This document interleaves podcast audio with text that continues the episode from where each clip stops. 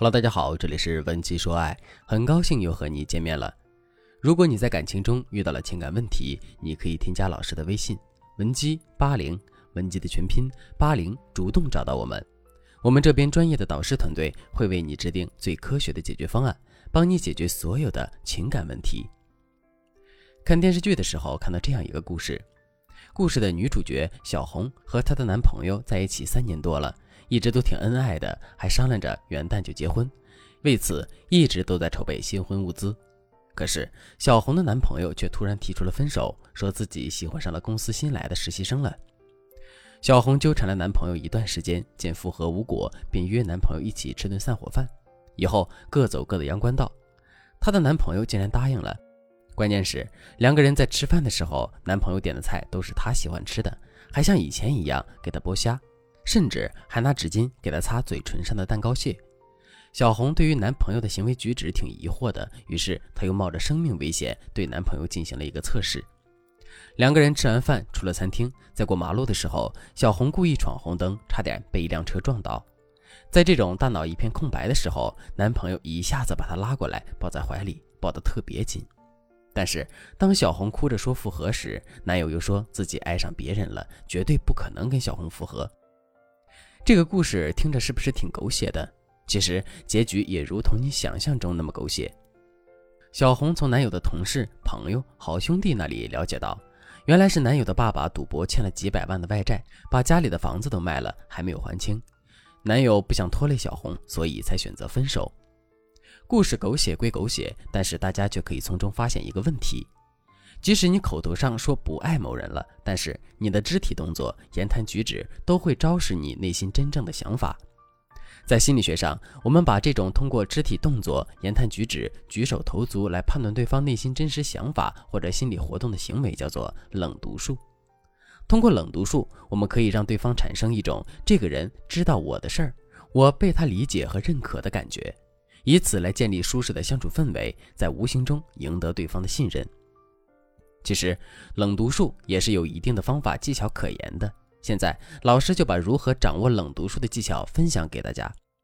第一个技巧是搁置自己的情绪，专注倾听对方。当我们与人交流时，总是忍不住去打断别人，把讲话的重点转回到自己身上，以获得一种表达自己的快感。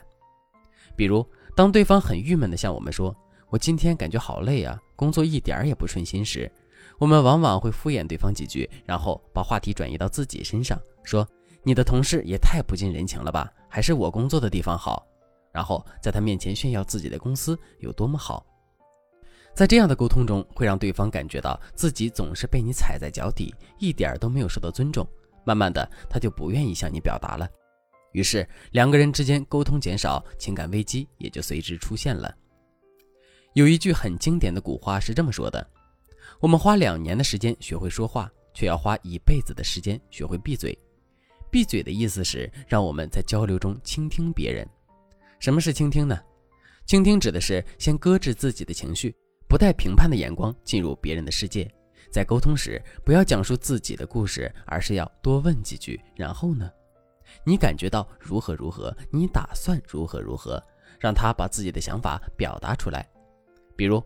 当男朋友很郁闷地向我们说：“我今天感觉好累啊，工作一点也不顺心。”你可以给他倒一杯温开水，然后告诉他：“是吗？那今天发生了什么事情呢？”第二个技巧是瞄准泄露心思的沟通副语言。这里的副语言指的是说话声音的高低、强弱、粗细、快慢，以及各种语气、面部表情、身体姿势、手势、说话的眼神、表情、动作等等。比起说话的内容，这些副语言才能真正的泄露对方的心思。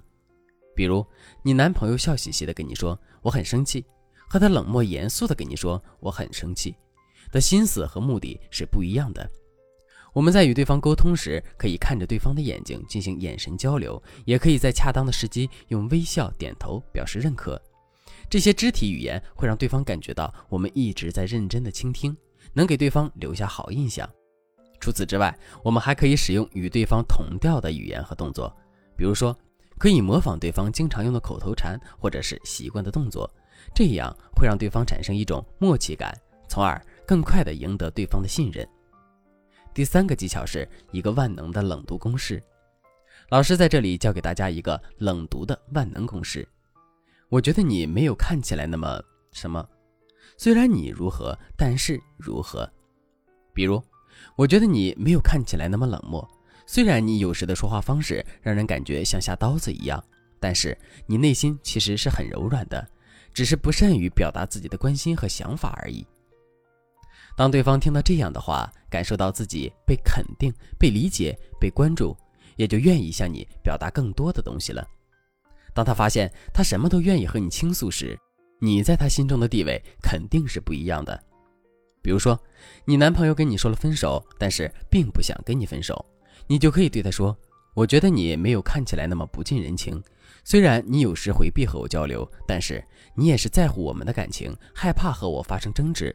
你只是不擅长表达自己的内心和关心。”我相信你男朋友看到这句话时，心里会非常感动。